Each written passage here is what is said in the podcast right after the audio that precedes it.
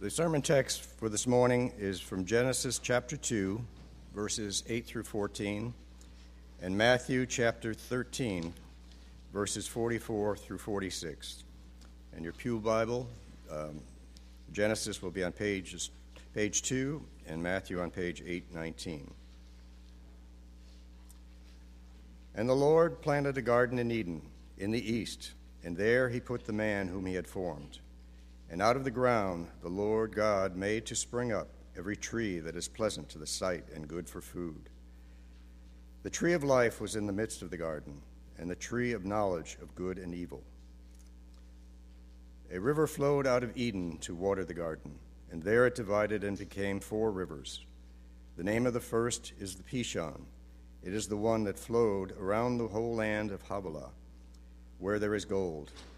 And the gold is that land of that land is good. Bdellium and onyx stone are there. The name of the second river is the Gihon. It is the one that flowed around the whole land of Cush. And the name of the third river is the Tigris, which flows east of Assyria. And the fourth river is the Euphrates. Matthew 13, 44 through 46. The kingdom of heaven is like a treasure hidden in a field which a man found and covered up. Then, in his joy, he goes and sells all he has and buys that field. Again, the kingdom of heaven is like a merchant in search of fine pearls, who, on finding one pearl of great value, went and sold all that he had and bought it. The grass withers, the flower fades. The word of our God will stand forever.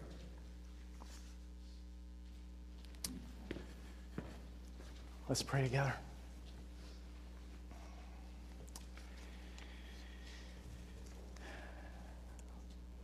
Father, what we acknowledge uh, now um, is uh, what is true all the time, whether or not we acknowledge it, which is that you are the one who enriches the world and our lives. And so when we uh, pray with uh, the psalmist and we say, I, I, We rejoice at your word as those who find great spoil, uh, we know that the spoil and the treasure in the word of the Lord is the Lord of the word. And so, what I'm asking, Father, is that by your Spirit and because of the work of your Son, you would grant that you would be found this morning in your word.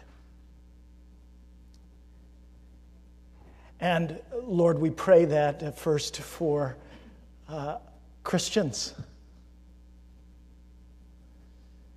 And we pray it also for non Christians. Because there is no greater need that we have than to be met by you through the Lord Jesus. And we pray in his name. Amen. Well, like, uh, like my heart and like uh, each of your hearts, uh, the theme of our passages is treasure.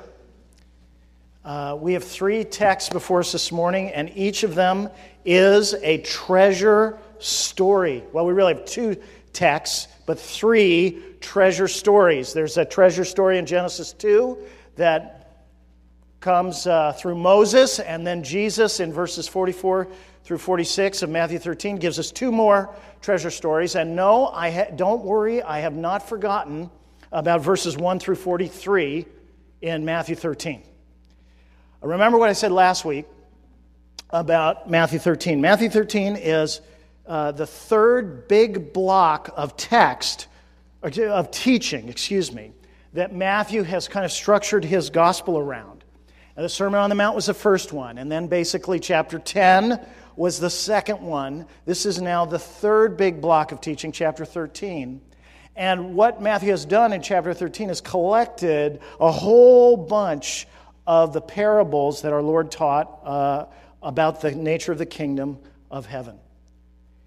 And I'm starting here in verses 44 through 46 because the theme of these two parables is what I regard This is just a function of how I understand Matthew 13 that of all the things that we're going to see Jesus teach us about the kingdom of heaven, the, there is one theme above all other themes. It permeates everything that he teaches us about the kingdom of heaven. It permeates and drives every facet of his ministry, and it is the beauty at the heart of the gospel. And that theme is this the surpassing and unsurpassable worth of the kingdom of heaven.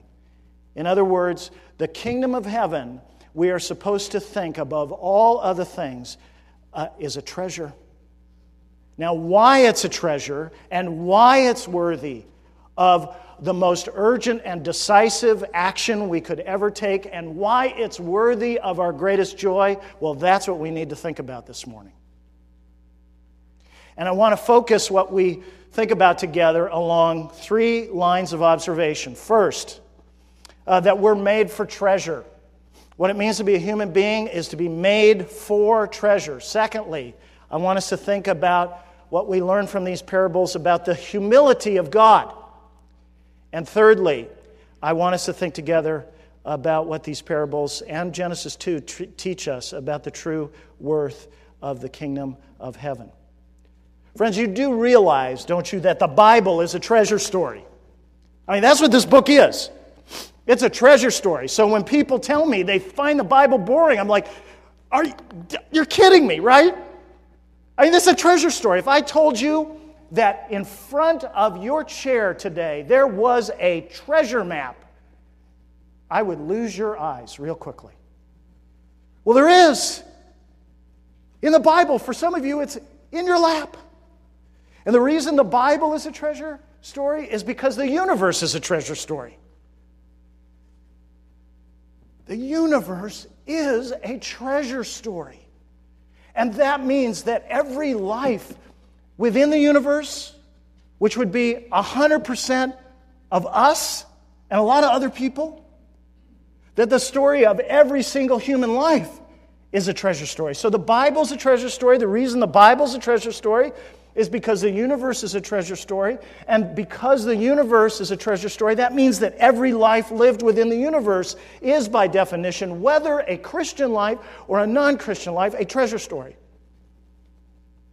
What it means to be a human being is to have been made for treasure. And just like me, friends, you were born with a treasure map written on the inside of your hearts. You, were, you weren't born a blank slate. I know sometimes when you study philosophy and all those kind of things and you read books that sometimes you will see the view expressed that human beings, when they're born, are a blank slate. Well, that's a bunch of hooey. Because every single human being is born with a treasure map written on their hearts, and therefore their fundamental identity is as a treasure hunter. Now, we might use other words for that. Sometimes we will say that we were born as worshipers, but it's the same thing. A worshiper is someone who is in pursuit of worthship. A treasure hunter is somebody who is in pursuit of treasure.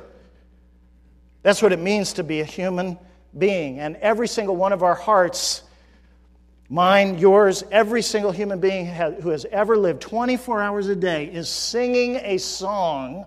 And the song goes like this X marks the spot. Over there, and it's over there, and there's some more treasure over there. That's why we do what we do. That's why we get angry when the X that marks the spot is blocked or what we think the spot is. And so that's why I want to begin by looking at Genesis 2. I asked Richard to read those verses because of what happens uh, to me every time I read them. Every time I read those verses, well, at least within the last couple years, every time I read those verses in Genesis 2, something happens in my heart. And it's interesting because, you know, I've been a Christian for 31 years. I've read Genesis 2 a lot of times. And I have always previously looked at verses 10 through 14, kind of scratching my head. They feel like an interruption, right? If you go with me to Genesis 2 and you see it in context, you know, uh, verses 8 through 10, they describe, if you picture this as a movie, I want you to think about it like it's a movie, okay? And where's the camera? In verses 8 through 9. Well, where the camera is in verses 8 through 9 is showing you the Lord making Adam and then putting him in the midst of this beautiful garden. And then if you jump down to verse 15, in Genesis 2, it says, The Lord God took the man and put him in the Garden of Eden to work it and keep it. So it's like the camera in verse 15 goes back to the man. But in between is verses 10 and 14. And what's happening in 10 and 14, they're not an interruption of, what, of, of the narrative, they're an explanation of it. And what happens in verses 10 through 14, if we think about this like a movie, is the camera lifts up away, it's a scene change and the camera lifts up away from Adam in the garden and looks out over the garden to the land beyond the garden.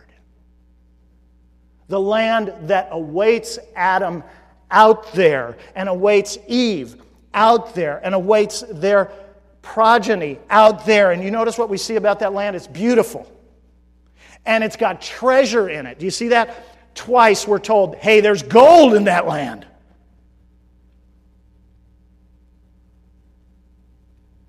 It's an amazing thing. You know what I see when I look at that scene?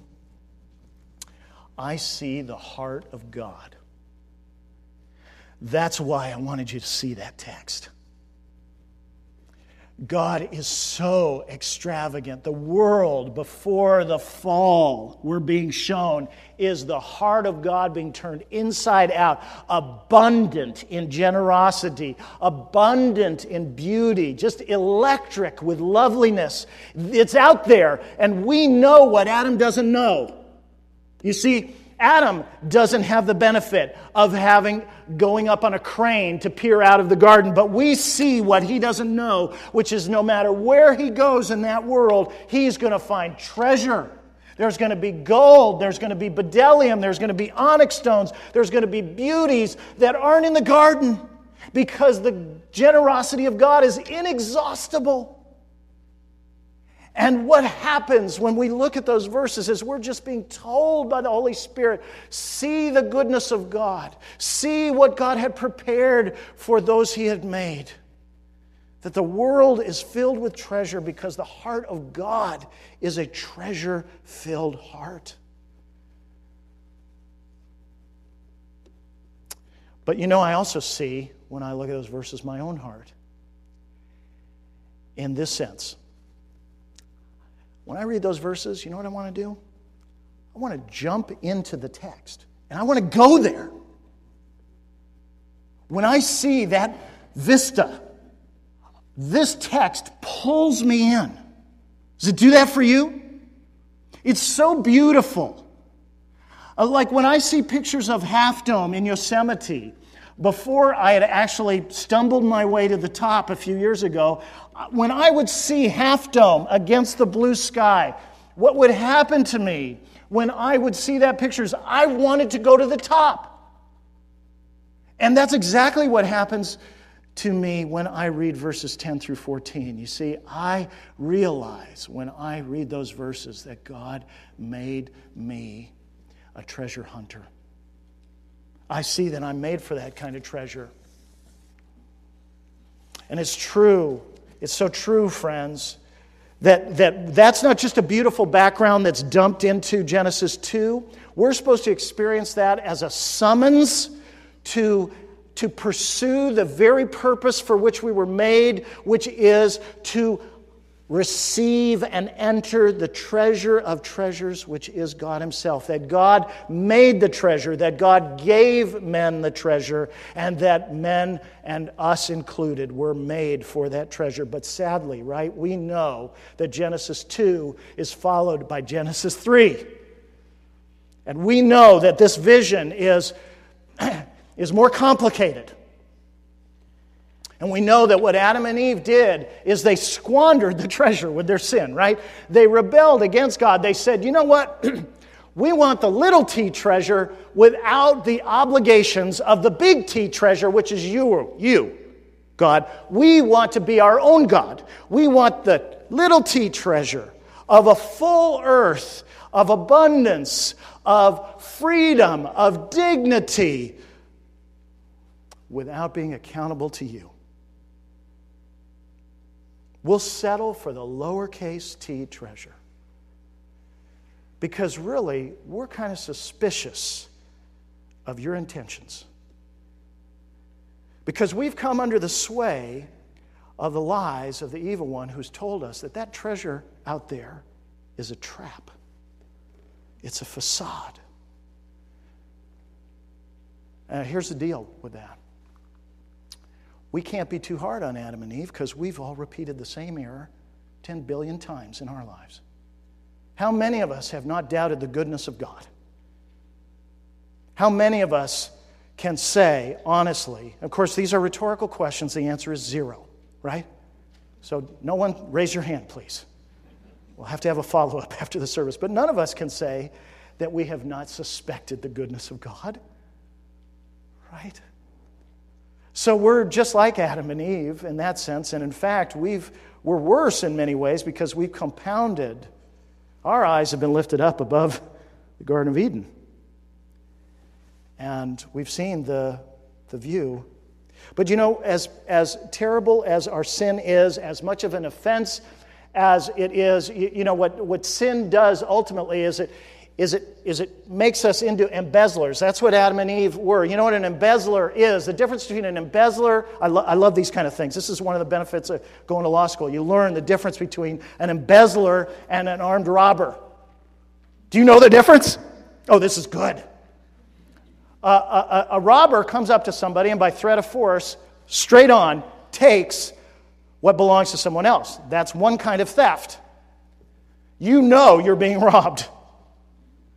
An embezzler is somebody who steals without a weapon, but deceitfully through a position of trust. Sin makes every one of us an embezzler of the treasures that God has entrusted to us. So no one escapes from that. But you know what sin can't do? What sin can't do, friends, we were made for treasure. Sin can't change that. Sin can't erase, it's powerless in a certain sense to change the fundamental wiring of the human heart that we are treasure hunters. It cannot change the fact that on the human heart, unlike porpoises and unlike orangutans and unlike cows, that there's a treasure map written on the inside of the human heart. Sin can't change that. The only thing that sin can do is change, it can move the X. It can't erase the map. It just says the X isn't there with God. The X is over here with money, or with sex, or with the approval of men, or with comfort, or with control. The X is over here. Pursue that. But it can't change the fact that you're a treasure hunter. The other thing that sin can't do is it can't change God's heart. Have you ever thought about that? That for all the wreckage of sin, for all the terrible consequences of sin, this just, in my preparations, this just absolutely stunned me this week to think how powerless sin is to change the heart of God. And I realized as I thought about that that that is my only hope. You see, if sin could change the heart of God, if sin made him somebody who went from being a treasure giver to a treasure taker, well, we, we don't have any hope, right? Sin can't, can't de treasure hunt us. That's who we are. And sin can't doesn't have the power to turn God from a treasure giver to a treasure taker. His determination to fill the world that he has made with treasure, to be the giver of treasure, sin cannot touch that. And so that's why when we get to Jesus' parables in Matthew 13, 44 through 46, it's just absolutely stunning to me. Because Jesus is saying, after many millennia, of sin and rebellion, so much unfaithful conduct toward God on behalf of humanity in general and Israel, the covenant people in particular. And now, after all these millennia, Jesus stands in the middle of Galilee on a street corner, as it were, and he announces something as the herald of God that is both totally unexpected and totally undeserved. And what he's saying is that the true treasure, the ultimate treasure for which we've been made and for which the deepest desires of our hearts long, that treasure has not been lost forever. Because sin is not more powerful than the heart of God. And that's the last thing we would expect after our sin, isn't it? I mean, if God's heart were like ours, just think about the last time you gave somebody a cold shoulder and why you did it. Well, they weren't nice to me, or they failed me, or they disappointed me, or they hurt me. So I'll deny them the benefit of my fellowship. If God's heart were like ours, here's what would happen. Here's what history would look like. The more sin we add to creation, the more treasure he would subtract from creation. Right? I mean, if God were like us, and praise Him that He is not, we, we add sin to the system, He would take treasure out of the system. But you know, God's not like that. And Jesus' parable is proving that God is not like that. Friends, you get it? The universe is not a machine right? What we receive from God bears no, no proportion to what we put into it. And that is our only hope. You know, sometimes people say, I just want God to be fair with me. No, you don't. No, you don't. The free gift is not like the transgression. See, God isn't de-treasuring the world even in the wake of the fall. That's what Jesus' parables prove. He's not de-treasuring the world in the wake of the fall. God's heart isn't like ours. You remember, remember Romans 5, Rather, the free gift is not like the transgression, right? Because, because by the one transgression, Sin entered the world and many died. But as a result, because of the grace of God, because of the grace of the one man, Jesus Christ, when there were many transgressions, the grace of God, when there were many transgressions, the grace of God abounded all the more, Paul says. And where sin increased, grace abounded all the more. That's the heart of God.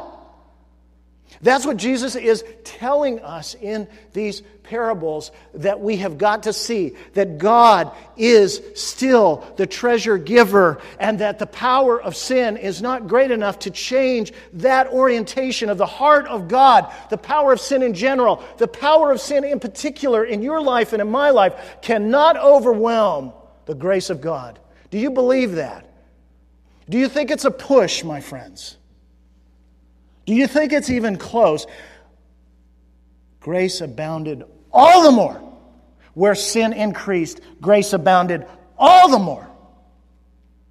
See, what this means, what Jesus is saying, is that when the world was created, when it was unstained by sin, it still was not at its maximum treasure holding, treasure displaying capacity because every single moment since the fall, God has been adding treasure to creation. Every morning you and I wake up in a fallen world, there are new mercies, right? Lamentation says. But we can go back even further than that. In the very moment, right, in the very moment of Adam and Eve's sin, when the Lord appears to issue judgment against the serpent and then against Adam and Eve, remember in that very instant, that very hinge where the power of sin has been at its maximum, right? At that very hinge, God makes this astonishing promise that through the very woman who has sinned, Eve, he is choosing to raise up a seed from that woman who is going to crush the head of the serpent. Do you realize what that means? That we know that seed ultimately is Jesus Christ. That seed of the woman is the one who crushes the head of the serpent and all the consequences of the sin that Adam and Eve brought into the world. He crushes the serpent's head on the cross by paying in his own body on that cross all the cost of that sin, right? Under placing himself under God's judgment. So we might go free. That's just incredible. And what Genesis 3:15 means, friends, is that the entire purpose of history is to serve as a showcase of the treasure of Jesus Christ. That's the only reason that the universe continued after the sin of Adam and Eve. That's it. Because there was no reason for God to sustain and preserve a creation that was in rebellion against Him except to display the treasure of his son.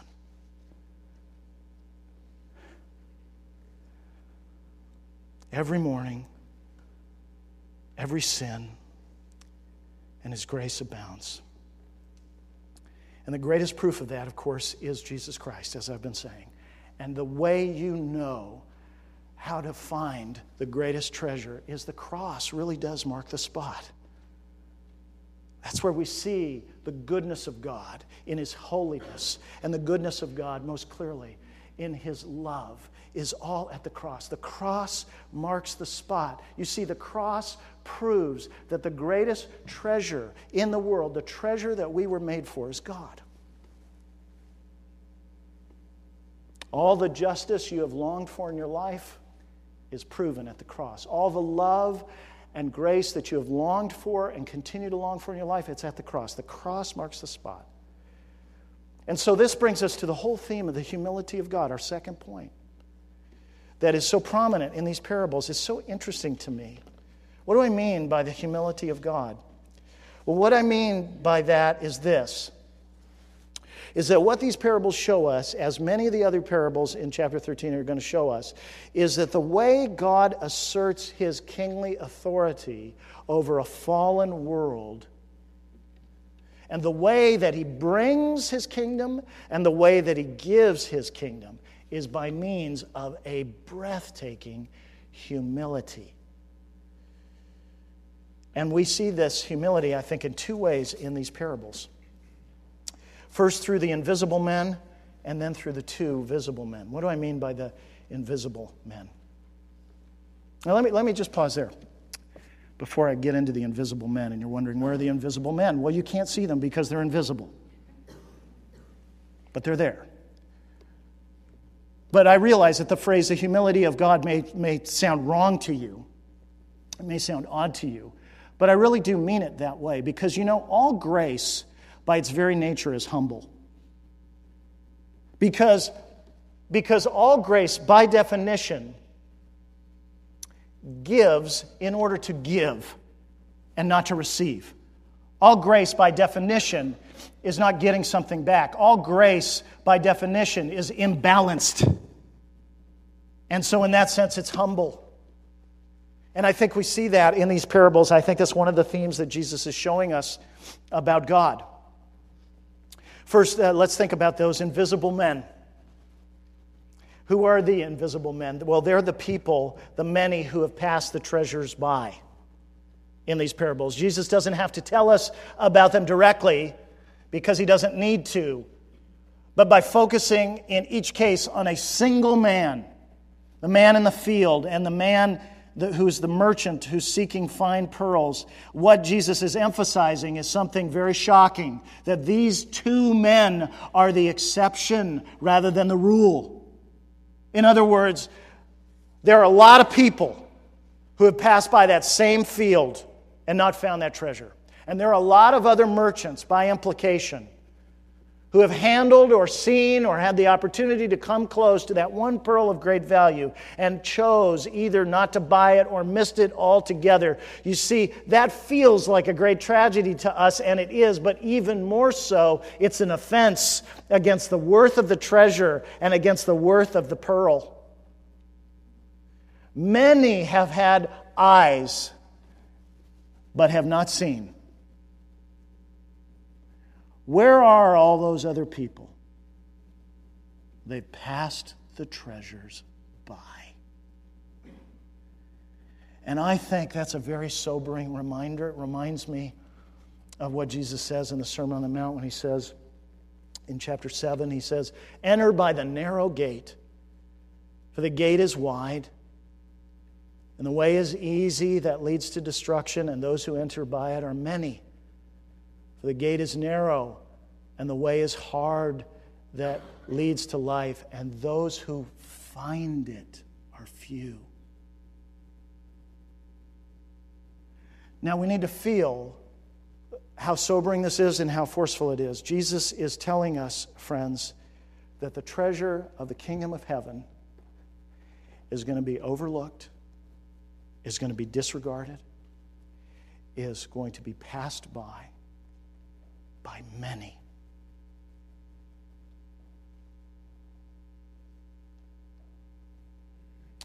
And that is to feel to us like a foolish choice.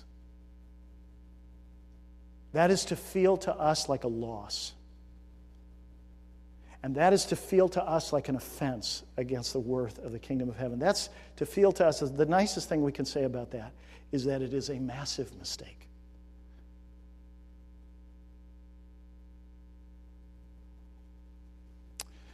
It amazes me, and it ought, to, it ought to amaze me more than it does, but it amazes me to think about how much God uh, lets people pass by the treasure of the kingdom of heaven. How, how humble God is not to stamp his foot down and not to raise his voice.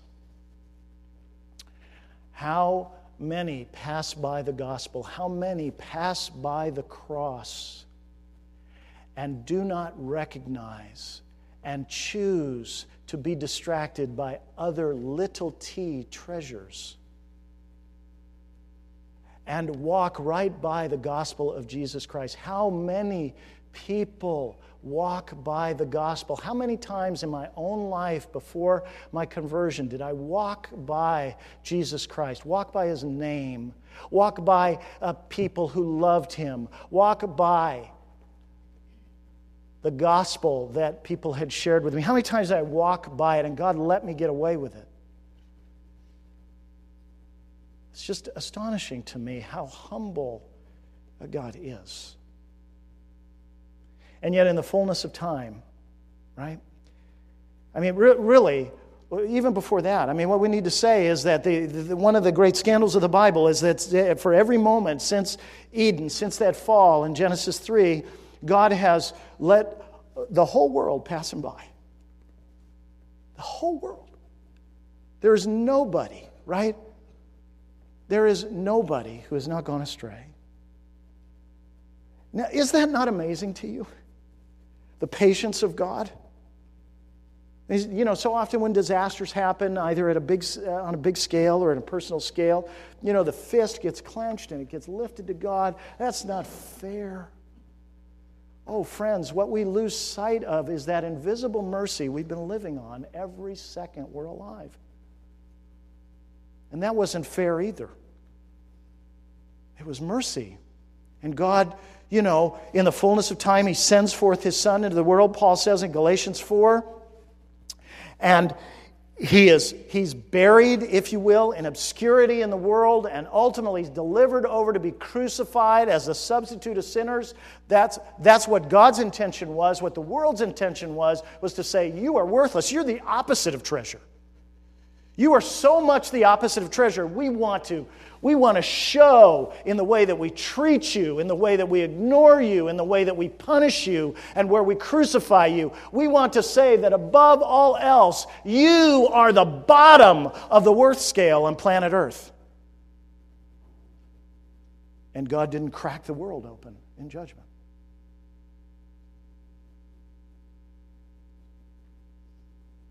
It's amazing how humble God is.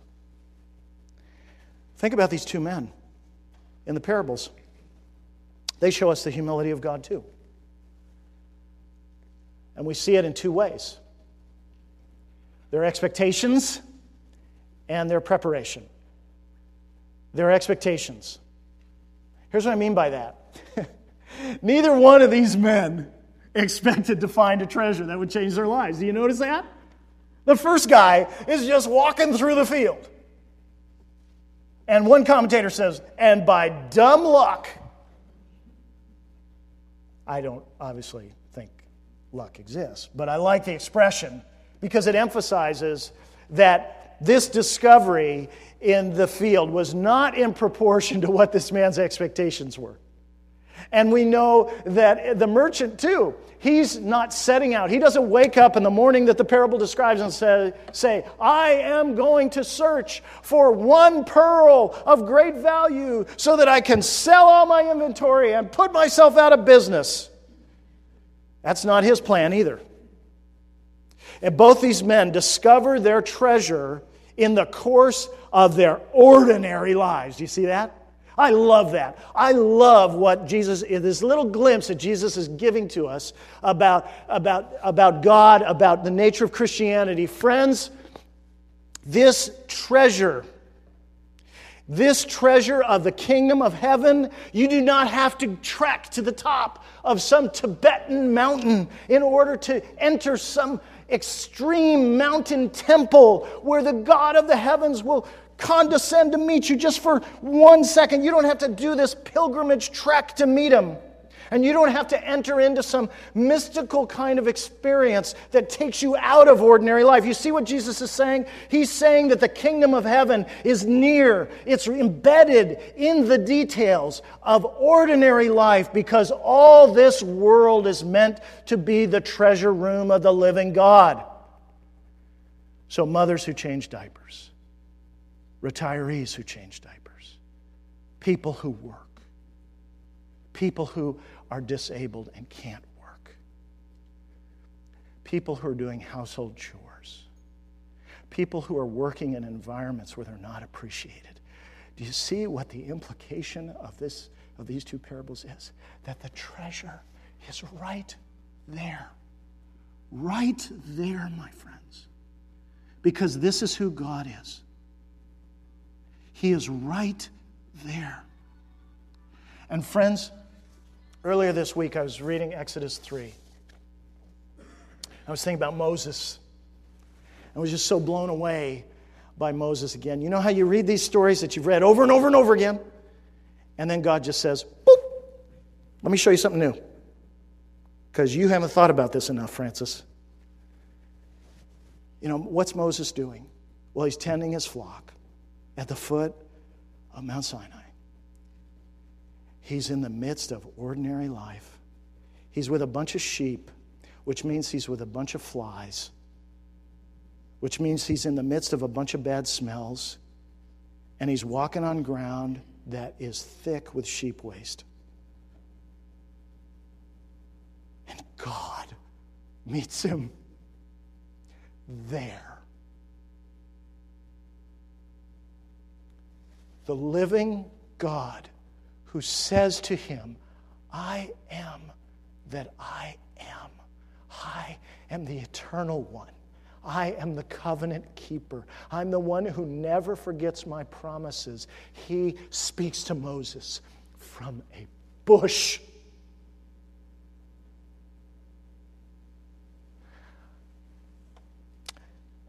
No one is humble enough before that God. Can you out humble him? You can't. And then he says, he says, Moses, take off your sandals because the ground that you're standing on is holy ground.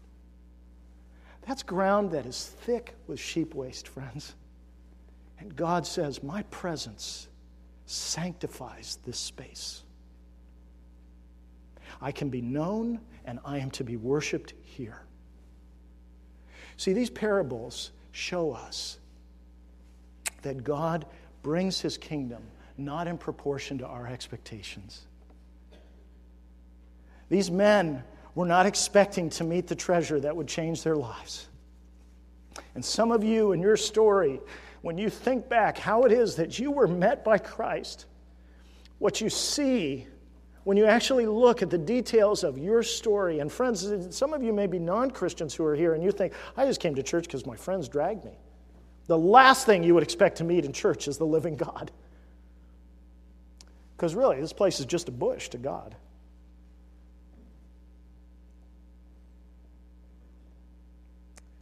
Dear God, you see, friends, for those of you who think about it, everybody's story is like this. That that God's delivery, if you will, is far greater than what we were seeking. There's no balance there. It's so humble. I mean, honestly, for those of you who are Christians, what did you understand about him when he received you into his family? You understood nothing. You knew you were a great sinner. You knew God, you owed God everything, but you didn't even understand that, and you didn't understand how great a sinner you were, and you knew that Jesus was the Savior who had been promised by God for sinners, and that you had to believe in Him, but you really didn't even understand much of that. And God took that little mustard seed of your faith that was so confused, so tangled up with mixed motives, and what did He do? He opened the floodgates of treasure and gave them all to you. I call that humble. I call myself proud. These men weren't prepared. You can't, you know what's missing from, from Jesus' parable? You, you know, there's nothing in those parables that says, that explains why these men and not the others. There were other people who worked in that field. There were other men who walked in that field. Why this guy? There were other merchants who presumably were in search of fine pearls and who even saw this pearl of great value. But why this guy? Why this one?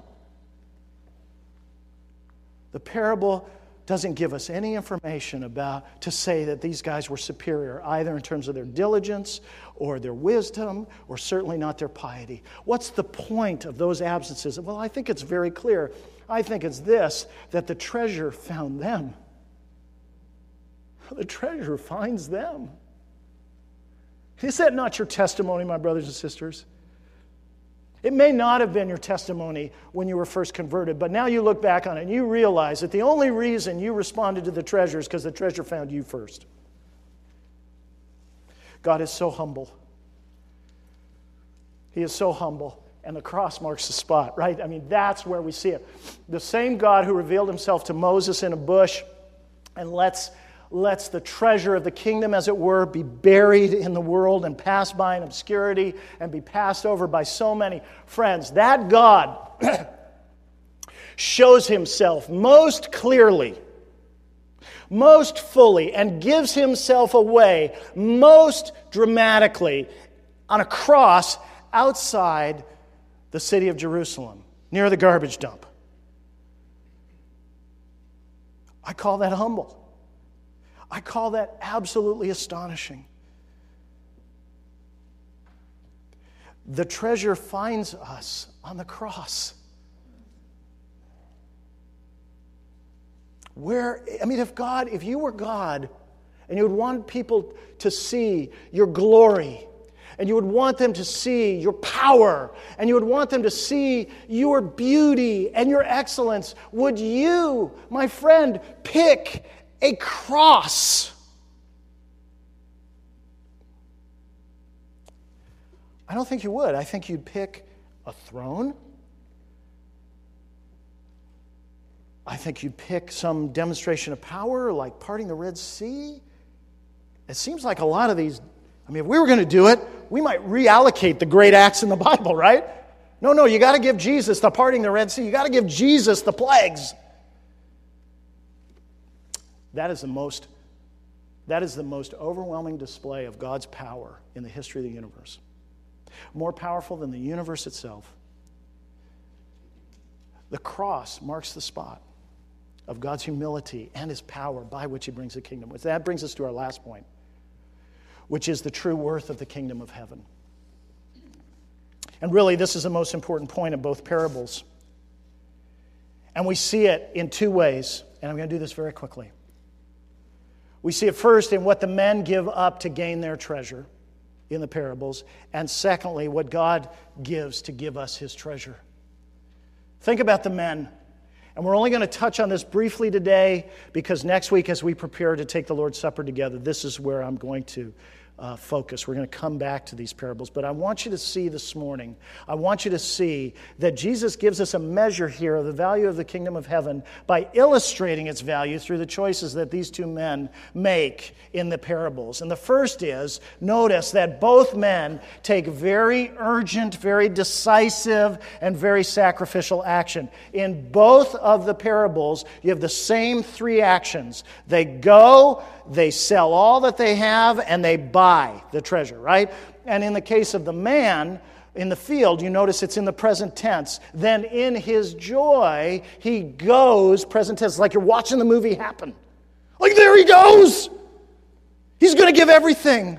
He sells all that he has and he buys that field. And the merchant went and sold all that he had and bought that field. That there's decisive action. Jesus is saying if you're going to know the true worth of the kingdom of heaven, you have to know that it's worthy of your most decisive action, not your peripheral focus, your central focus. It's worth any sacrifice, any decision that you have to make. And not only that, but there's also a choice of joy.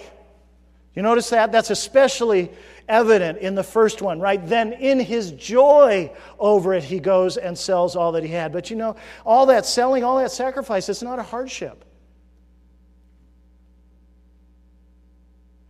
Do we even have a category for value like that? Particularly when the value is God? I don't know that any of us can say, got that one. And it's true in the merchant as well. He's joyful, although the text doesn't say it explicitly, right? I mean, he put himself out of business.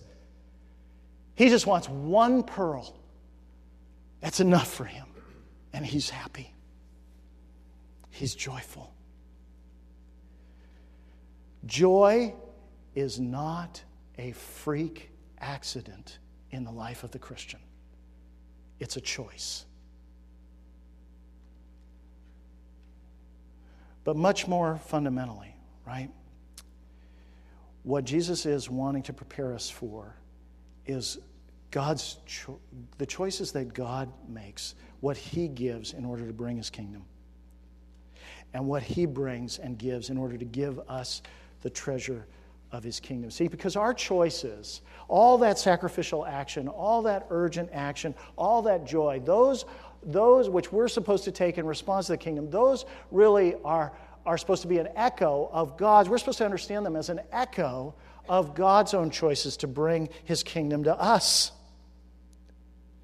His actions are supposed to beget ours. His choices to beget ours. His joy to beget ours. Because remember when I said at the beginning of this sermon that the universe is a treasure story? Do you remember that? Well, now we know what kind of treasure story it is. See, the treasure story, the greatest treasure story of all, the treasure story that is the meaning of the universe, is not about man finding the greatest treasure of all, but about the God who gives the greatest treasure of all, Himself.